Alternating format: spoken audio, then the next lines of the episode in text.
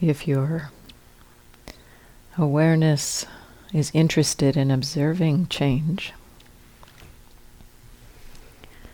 you might at times also notice a kind of a stop in the flow of change, almost like there's a wrench in the works. and rather than at that point trying to get back to the flow of change and being with the tumbling on of experience, be curious about the stopping. What is that experience?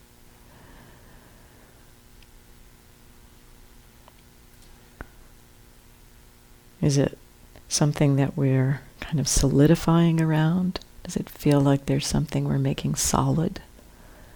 What is this experience of solidity?